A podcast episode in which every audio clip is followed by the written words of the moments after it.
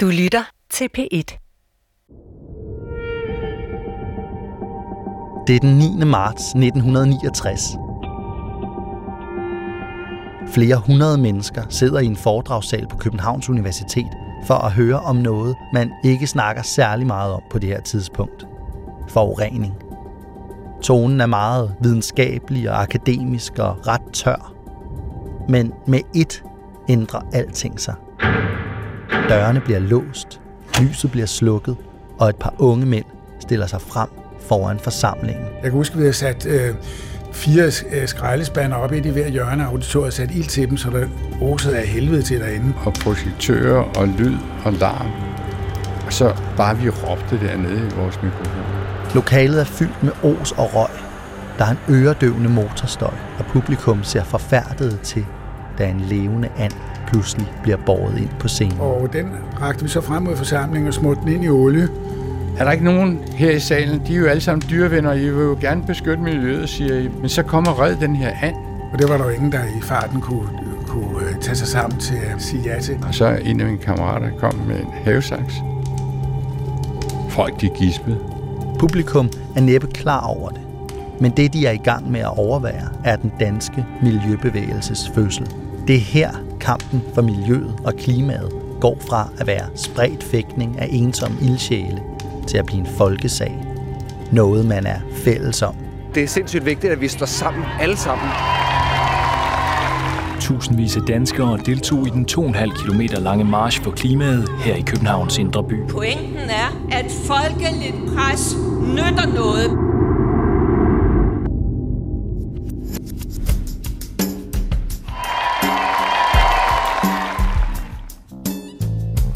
Du lytter til I Planetens Tjeneste, en serie om de aktivister, der har ændret Danmarks historien, og sådan set også verdenshistorien, og fået klima til at være noget, alle politikere taler om. Det grønne, det er kommet for at blive. Jeg hedder Emil Rothstein Christensen, og i løbet af seks episoder fortæller jeg de vigtigste danske miljø- og klimaaktivistiske historier. Fra miljøbevægelsens fødsel i 69 til den nærmest døde under COP15 i København i 2009, og så til den for nyligt nærmest blev genfødt med børnene i front. Alle dem, der hopper, de vil have en. Og måske aldrig har været stærkere.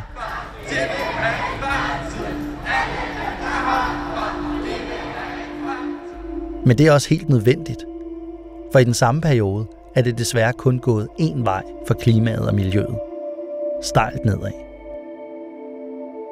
Det er blevet så slemt, at EU har været nødt til at erklære klimaundtagelsestilstand. Now we go to the climate and environmental emergency.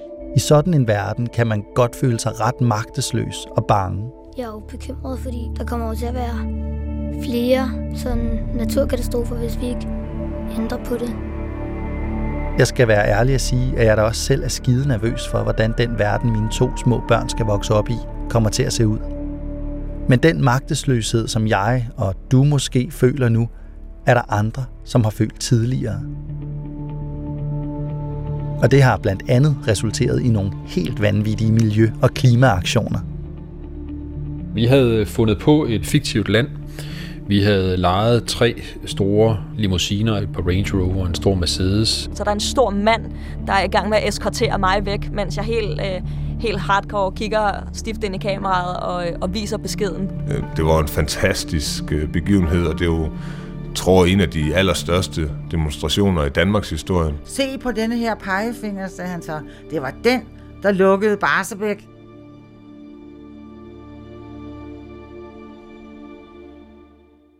Alle de her historier, og også den om anden fra før, kan du høre i løbet af serien her. Og måske kan vi alle sammen, ved at høre aktivisternes historier, lære at håndtere den frygt eller bekymring, som mange af os føler, på en bedre måde. Det er i hvert fald svært at redde kloden, hvis man er lammet af angst. Det her er første episode, og den har vi kaldt for Noahs Ark.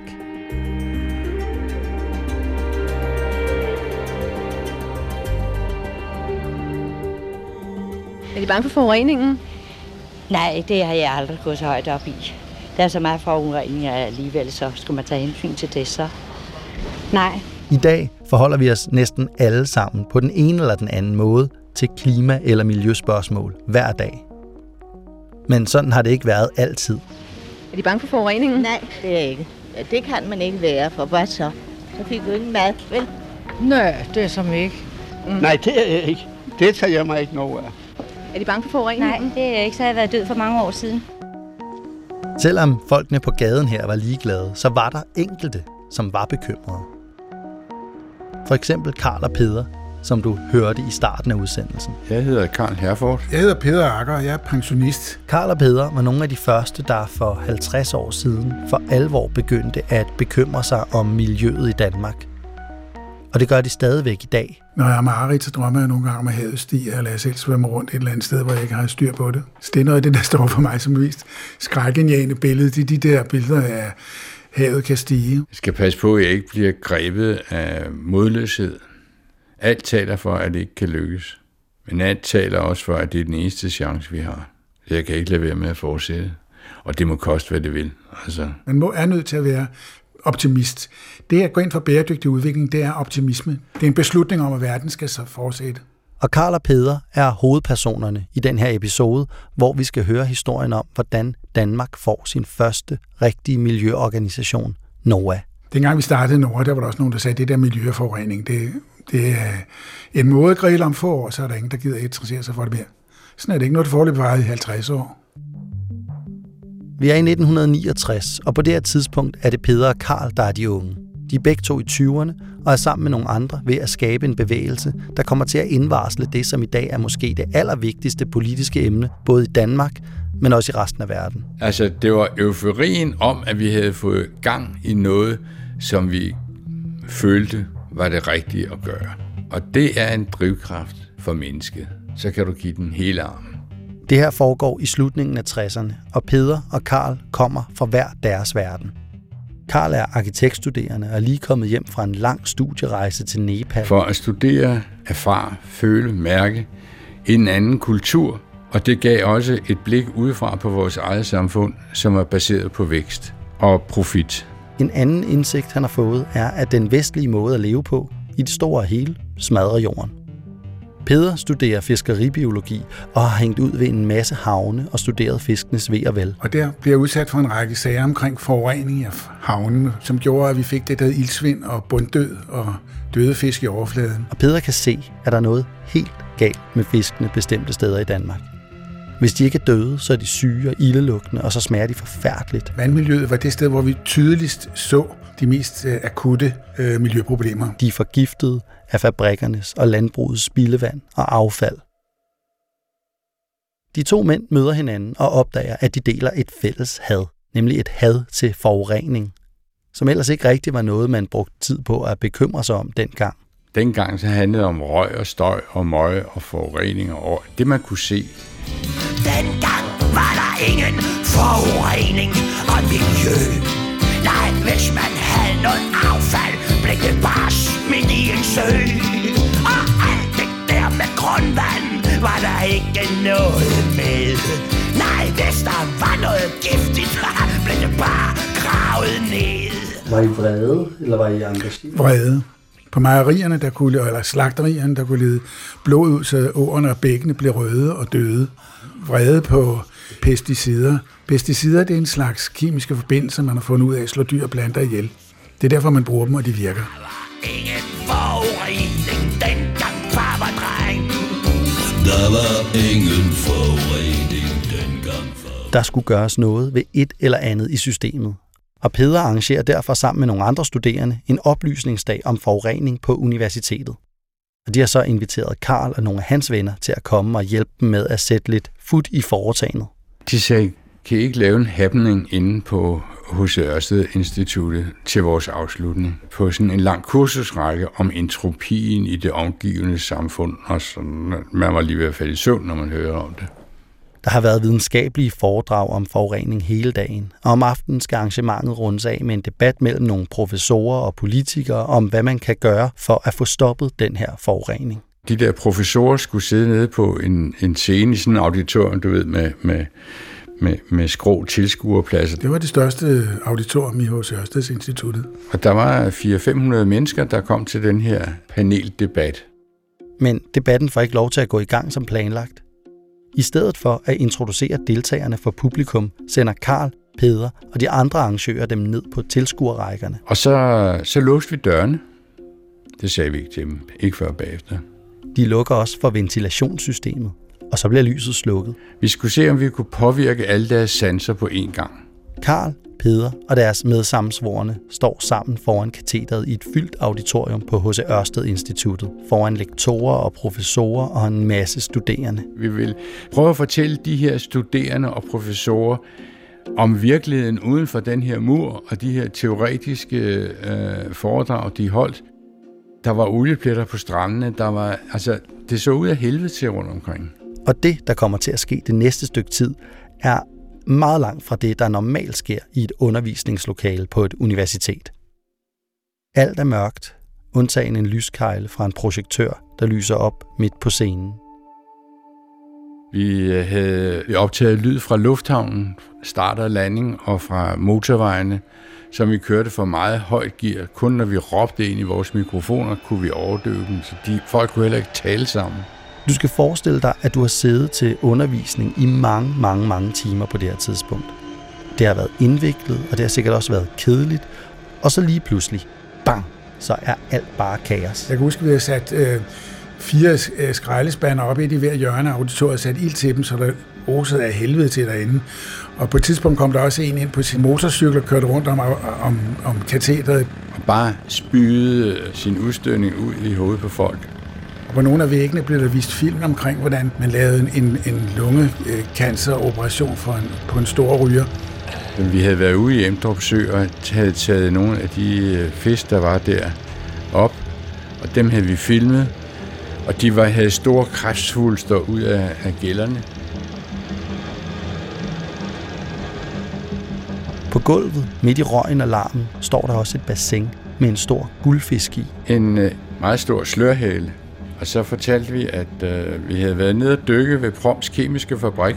Hvad fremstiller Proms Kemiske Fabrikker? Uh, vi fremstiller organiske mellemprodukter, som uh, hovedsageligt anvendes til uh, produktion af medicinalvarer. Da vi taget en prøve, den var her. De stoffer, der, der udledes til, til havvandet herfra, det er, er cyanforbindelser, som er meget giftige for mennesker. Og udover det ammoniak i meget store mængder, som i høj grad er giftige for fisk. Og så hældte vi den ned i bassinet der.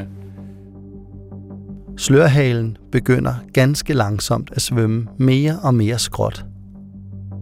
Og til sidst flyder den i vandoverfladen med buen i vejret. Den døde af det der. Det var folk jo, de var, de var, der var de altså begyndt at blive ret ophidset. Men der står flere dyr klar i kulissen. For det næste punkt på aktivisternes dagsorden er al den spildolie, som bliver sendt direkte ud i havet af de store skibe, og som både driver helt ind på strandene og ligger som klamme sorte klatter i sandet, men som på det her tidspunkt også slår en masse havfugle ihjel. Mange lokale jægere har i dag haft travlt med at skyde og samle de mange fugle, der er indsmurt i spildolie fra Nordsøen. Det kan dreje sig om 10-20.000, ja måske 30-50.000. Foran katedret står Karl med en dunk olie i hånden. Og så sagde vi, det er sådan noget spildolie her, som, øh, som vi ikke stopper. De renser tankene på de der fragtskibe, så udleder de det bare. Det havde vi så fået fat i en anden ude fra Amager og fra Kongelund.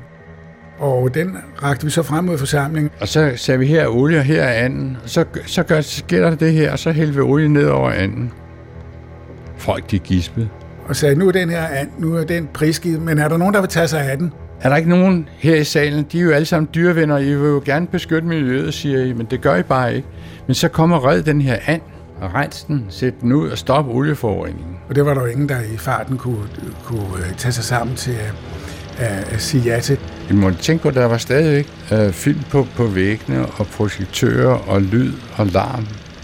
Og så bare vi råbte dernede i vores mikrofon. Jeg stod med den der and i hånden, og skulle holde fast på den. Men jeg har haft duer som dreng, så jeg vidste, man skulle holde dem om vingerne, for at de ikke skulle baske væk.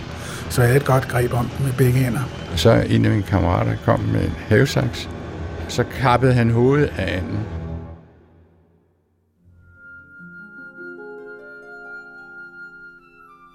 Når man kapper hovedet af sådan en fugl der, så pumper hjertet jo stadigvæk. Så vi gik ned langs første række, hvor professorerne sad med den her and, og så fik de blod på skjorten. folk var fuldstændig vilde, de, men de var paralyseret. De troede ikke, det var rigtigt, at man kunne gøre sådan noget. Det er her aktionen piker, og bagefter bliver lyset der også tændt, og filmene på væggene bliver slukket, og der kommer gang i ventilationssystemet igen, og publikum tror, at det hele endelig er ved at være overstået. Så kom der så nogle piger ind med, med store kurve med friske æbler, dem delte vi ud. Og folk, åh, det slappede de endelig lidt af. Så de gik op med rækkerne, de sad og knaskede på de her æbler. Så sagde vi, jamen det er nogle dejlige danske æbler. De bare sprøjte med det, I har tilladt, og så kunne de jo ikke rigtig få sig selv til at æde dem videre, selvom de selv havde accepteret, at det var blevet sprøjtet, sådan som man nu stod i loven. Så sagde vi, at øh, da, da hverken I, som er eksperter, eller politikerne gør noget som helst, så starter vi nu en miljøbevægelse. Nu vil vi have det her stoppet. Og ved udgangen, der har vi nogle sædler, der kan I skrive jer på, og så kan I være med. Så det var den aktion, der startede Nora. En, en aktion, som nok ikke havde fået den form øh, i dag, hvis det var i dag, vi skulle lave den, men som var okay dengang, og i hvert fald den blev meget, meget omtalt og var med til at lancere øh, og sprede budskabet fra forureningsdagen. Miljøbevægelsen NOAH, opkaldt efter ham med arken, som reddede dyrene, da Gud havde sat gang i nogle ret voldsomme klimaforandringer, er blevet født med et brag. Og imens de kloge gamle professorer går op mod katedret for at sætte sig til at debattere med andeblod på skjorterne, så melder en masse af de unge tilhører sig under miljøfanerne. Og organisationen vokser og får faktisk også politisk indflydelse ret hurtigt. Men for at forstå, hvorfor det er så vigtigt, at de her folk organiserer sig, så må man kigge lidt længere tilbage i tiden. For der fandtes enkeltpersoner rundt omkring, som på egen hånd havde prøvet på at kæmpe mod fabrikkernes svineri og de love og regler, som tillod det. En af dem var Åge. De er øl over natur. Både over vand og over land. Og det kan jeg altså ikke forstå, at det skal have en anden. Åge var fisker i Tyborøn, og når han ikke fiskede, samlede han rav på stranden. Derfor kaldte de fleste ham for Ravåge. Og Ravåge er en af Danmarks første miljøaktivister. Prøv at lugte til det her her. Det lugter af død. Simpelthen. Det er helt giftpøl, det hele. Lugten Åge snakker om kommer fra den store kemikaliefabrik Cheminova, der stadig ligger på Harboøre Tange. Dengang hældte fabrikken giftig spildevand direkte ud i Vesterhavet og gravede farligt kemikalieaffald ned i klitterne. Og det gjorde den med tilladelse fra staten. Man opfattede det simpelthen ikke som et problem. På en eller anden måde så man naturen som en slags bundløs beholder, man bare kunne hælde alt sit affald og gift ned i. Men Ravåge, han kunne se konsekvenserne af det. At fisk det er jo syg. Fuld af sår og, og ud og opføre dem, ja, som de skulle opføre dem. På de helt slemme dage, så var havet tykt som en grød af døde fisk, og mågerne lå og skreg på stranden. Så Ravåge stoppede med at fiske, og begyndte i stedet at arbejde for at stoppe Kiminova. Åh Hansen, nu står vi her på høfte 59, og foran os der ligger mindst 100 døde tors, som du har samlet op i dag. Det er ikke første gang, du har fundet sådan nogle fisk i de mange år, du har gået langs stranden her. Åh nej. Det har jeg fundet mange gange. Det er som det har været så mange, at det, det kunne følge lastbiler. Du er en af de få, som gennem årene har gjort, forsøgt at gøre opmærksom på, at der var noget galt her, på, på her i området. Jeg har offeret mange, mange, mange timer på. I sin have plantede Ravåge et skilt, hvor der stod, man er aldrig en taber, før man giver op. Men det var hårdt at kæmpe, for han var alene. Der var ikke nogen i byen, der bakkede ham op, for for de fleste andre, så var Kiminova et tegn på vækst og fremgang og en masse arbejdspladser i det lille, halvfattige fiskersamfund. Så Åge blev ikke ligefrem populær på sin modstandskamp. Ikke engang, da han mange år senere modtog dronningens ridderkors for sin kamp for at redde miljøet, var der nogen nævneværdig opbakning fra de lokale. Nu kommer du så hjem her med ridderkorset, ja. efter at have talt med dronningen. Hvordan ser de på dig nu? Ja, jamen, det er det samme. Der. Det er fandme på Verne Vestjyde. De er dem sammen nu. Det var i 1995, at Åge vendte hjem til sine træsko og sin kedeldragt med ridderkorset på brystet. For selvom de lokale ikke var begejstrede, så var staten begyndt at rydde op i det giftige affald fra Cheminova. Og fabrikken holdt også op med at forgifte havet. Dengang jeg begyndte, der kyldte de 100 af tons uh, stærkt koncentrerede kemikalier ned i det bareste sand derude. Og fugle og fisk, det er døde. Og nu kan du fange en fisk, der er smart keminor, og du kan fange en fisk, der, der fejler ingenting. Og jeg kan gå ved hav, og uden at næsten skal blive kval af den keminorlugt. Det har der opnået ved.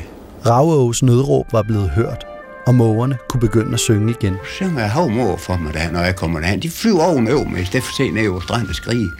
Så det er engle tårne i mine ører, at de kan flyve derop ovenover mig. Og jeg begår Bill Michel i de syng for mig, for at have lov en stykke arbejde for. Og derfor vil jeg også gerne have lov til at sige, at det er nødt at kæmpe, når den siger uretfærdighed. Men Raveås kamp er ikke helt slut endnu, selvom han døde i 2008. For godt nok så synger mågerne igen, men der er stadig en masse farligt og giftigt affald gravet ned i jorden. Og det er dyrt og besværligt at få det fjernet, og det kræver en ret exceptionel indsats af presse, staten, kommunen, amtet, regionen, fabrikken eller hvem det nu er, der har ansvaret. Især hvis man kæmper ene mand, som Raver gjorde. Men hvis man er flere, der står sammen, så er det lettere. Og på den måde er vi altså tilbage i København, hvor Peder og Karl og de andre unge mennesker begynder at interessere sig for miljøet og alt det, der ødelægger miljøet. Og de gør noget, som Ravå ikke gjorde, eller ikke kunne. De starter en bevægelse. Dengang vi startede Nora, var jeg i færd med at lave et projekt, hvor jeg skulle til Cuba og arbejde som fiskeribiolog. Så da der var gået et halvt år, så dampede jeg af. Så efter et år kom tilbage, så var der jo sket mega meget. Så havde Nora fået lokaler og var blevet tre-fire gange så mange mennesker, og, og der var vældig gang i den. Noget andet, der er sket, er, at et af Noras krav fra aktionen på universitetet er blevet til virkelighed. Det vi ville jo, det kan lyde lidt kedeligt nu, det var, at vi skulle have et forureningsministerium, og det fik vi så også. Det tog ganske sidste par år, men det kom som et af de første lande i verden. Forureningsministeriet har nedsat en arbejdsgruppe, der til efteråret går i gang med at lave en forbrugervejledning, baseret på rapporter fra de enkelte strandområder. Jeg tror allerede dengang, der startede man med at prøve at rense Øresund. Øresund er der fede rør i. Det er det lokum, vi alle gør i. Fisk, der vil svømme dybt i blå. Dør sgu, hvis de prøver på det. stinker, det stinker. Ned til stranden springer man glad. Det tager sig et bad midt i andres fordøjede mad. Det hed Pløresund. Der var det Jens Otto Krav, som, som var statsminister. Og så satte, satte han uh, Jens Kampmann til at være forureningsminister. Udgangspunktet må være, at den, der forurener, må betale for rensningsprocessen. Og i stedet for at kontrollere sodindholdet... Jens Kampmann var en flink mand, og det viste sig, at uh, han havde ikke rigtig nogen forudsætning for, for at blive forureningsminister. Og han tog faktisk kontakt til Norge, om ikke vi kunne hjælpe ham med at finde ud af, hvad han skulle gøre. Men at det må helst ikke komme ud, at han spurgte Nora, fordi det var jo en minister, der havde magten. Så betingelsen var, at det måtte ikke være noget referat. Det måtte ikke bringes til offentligheden. Karl bliver Noras hemmelige miljøkonsulent og hjælper forureningsministeren med at finde gode steder at sætte ind imod gift og olie og affald. De ting, vi, vi hørte rundt omkring i landet, kunne vi komme ind med og sige, du kan prøve at gøre noget ved den der, som for eksempel den her Proms Kemiske Fabrik eller Grænstedværket. Hvis du kan det, så kan du få nogle flere opgaver. Næsten. Ja, det lyder så højere, men det er ikke meningen. Det var meget beæret over at blive indkaldt til en minister på den måde der. Den der effekt, at jeg går rundt og peger forskellige steder, se, se, se, den var vigtig dengang. Og det var da en interessant start på et forureningsministerium. På nærmest ingen tid er Noah gået fra at være vrede ungdomsoprørsagtige aktivister til at være miljølobbyister. Og det er selvfølgelig en gigantisk sejr. Men det er stadig den store første aktion på H.C. Ørsted Instituttet, som har betydet mest for eftertiden.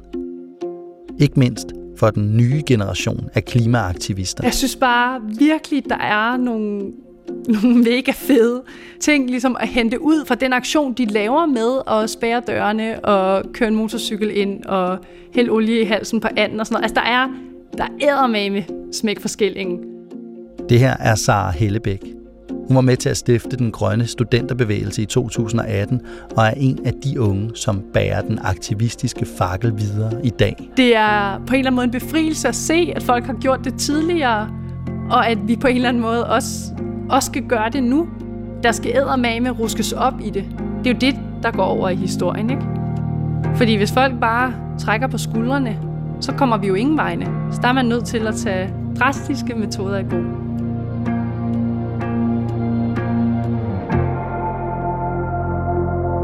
I 6. og sidste episode af den her serie vender vi tilbage til den nye klimabevægelse, som for alvor er blomstret op de sidste par år. Men inden vi når så langt, er der en masse slag, der skal slås i den danske miljø- og klimakamp. For selvom forureningsministeren i starten af 70'erne lytter til NOAA, så må de danske miljøaktivister alligevel snart på barrikaderne. For samme år som NOAA er blevet stiftet, i 1969, er man ganske få kilometer væk begyndt at lægge de første sten til en af de nye store miljøtrusler. Jeg kan stadigvæk have det, at det risler ned af min ryggrad. Atomkraftværket Barsebæk i Malmø.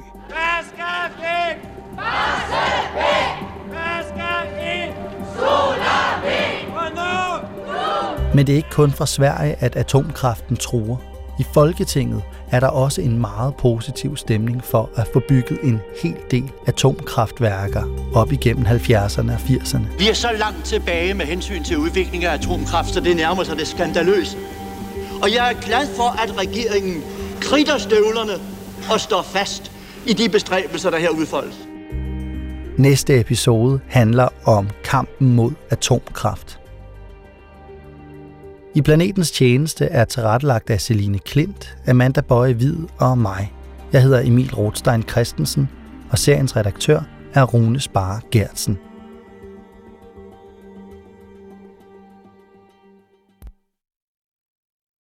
Du kan høre flere P1-podcasts i DR's radio-app. Det giver mening.